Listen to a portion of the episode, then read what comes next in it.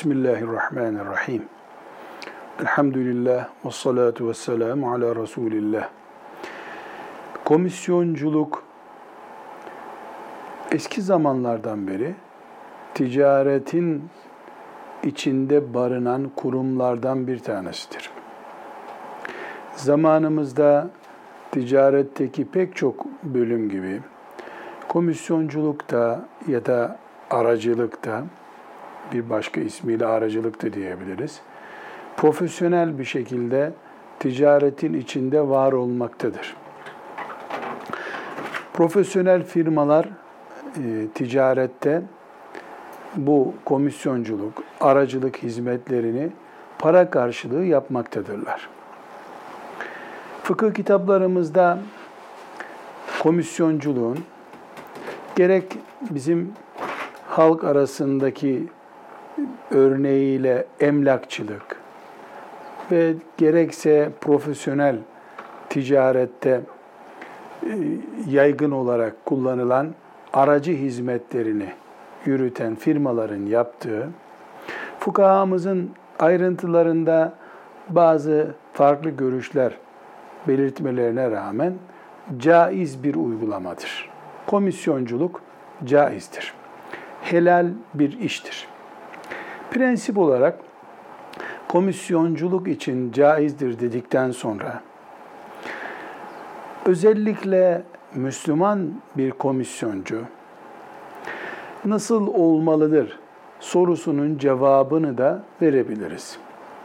Müslüman bir komisyoncu, aracı hizmetleri yapan bir firma sahibi veya kişi doğru ve güvenilirlik üzerine iş yaptığı zaman kazancı helal olur.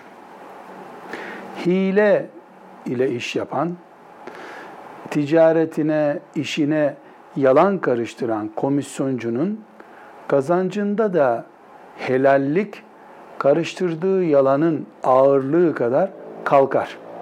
Çünkü normal ticarette de yalan, hile, aldatma helalliği zorlar. Bir Müslüman hiçbir yerde yalanla iş görmez. Komisyoncu iken zaten yalana hiç bulaşmaz. Çünkü oradaki yalan rızkın helallik çizgisinin dışında kalmasına neden olabilir. Evet, komisyon işi helaldir. Ahmet bin Hanbel'in rahmetullahi aleyh bu konudaki iştihadını esas alan çağdaş fakihlerimiz komisyonculuk işi, aracılık hizmetleri yapmak helal kazançlardandır demişlerdir. Ama aracı işi, komisyon işi yapanların düşmesi muhtemel hatalar veya örneklerde insanların gördüğü hileler, yalanlar nedeniyle genelde bu işte itimat sıkıntısı çekilmektedir. Komisyoncu ne demek? Satılık bir arsanın satıcısı ile alıcısını buluşturan biridir mesela. Veya filan makineyi satan filan şehirdeki firma ile o makineye ihtiyacı olan filan şehirdeki sanayiciyi buluşturan birisidir. Bu tür komisyoncuya her iki taraf yüzdelik bir e, vaatte bulunabilirler. Mesela arsa sattığında komisyoncu, misal olarak kullanıyorum, bu rakam bir ölçü değil, e, yüzde bir satıcıdan, yüzde bir de alıcıdan komisyoncu pay alır şeklinde yani maliyetin, satışın veya başka bir ölçü aralarında nasıl anlaşılıyorsa bu peşin bir rakam olur. Pazarlık üzerinden de yürütülebilir. Yani ben sana şu rakamda bana şu kadar verirsen bulurum. Öbürüne de sen de şu kadar verirsen bulurum. İki taraftan da alabilir. Tek taraftan da alabilir. Komisyonculuk yalan, hile ve aldatma söz konusu olmadıkça caizdir. Caiz olmayacak bir örnek üzerinde duralım.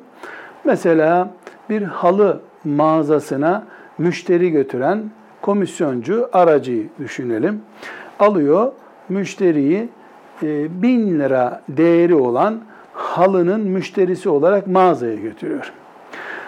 Mağaza sahibi de getirdiğin her müşteri karşılığında sana 20 lira vereceğim diyor. Bu caiz bir iştir. Ama aralarındaki fiskos işaretiyle bu 20 lirayı satıcı alıcının maliyetine yüklüyorsa, yani alıcı burada tuzağa düşürülmüş oluyorsa, buradaki komisyon helal bir komisyon değildir. Neden? Çünkü sağ gösterilerek sol vurulmuş, müşteri tuzağa düşürülmüştür. Böyle bir sıkıntı yoksa komisyonculuk helal bir iştir. İlk bakışta komisyonculuğun çok böyle zor bir zeminde iş yapılan bir meslek olduğu zaten anlaşılmaktadır. Bu yüzden fukahamız, kadim fukahamız e, komisyonculuğu ittifaken kabul edilir bir meslek olarak da görmemişlerdir. E, ama her halükarda helale dikkat edildiğinde, yalan söz konusu olmadığında, bir tuzak, hile yapılmadığında komisyonculuk mubah bir iştir, yapılabilir. Velhamdülillahi Rabbil Alemin.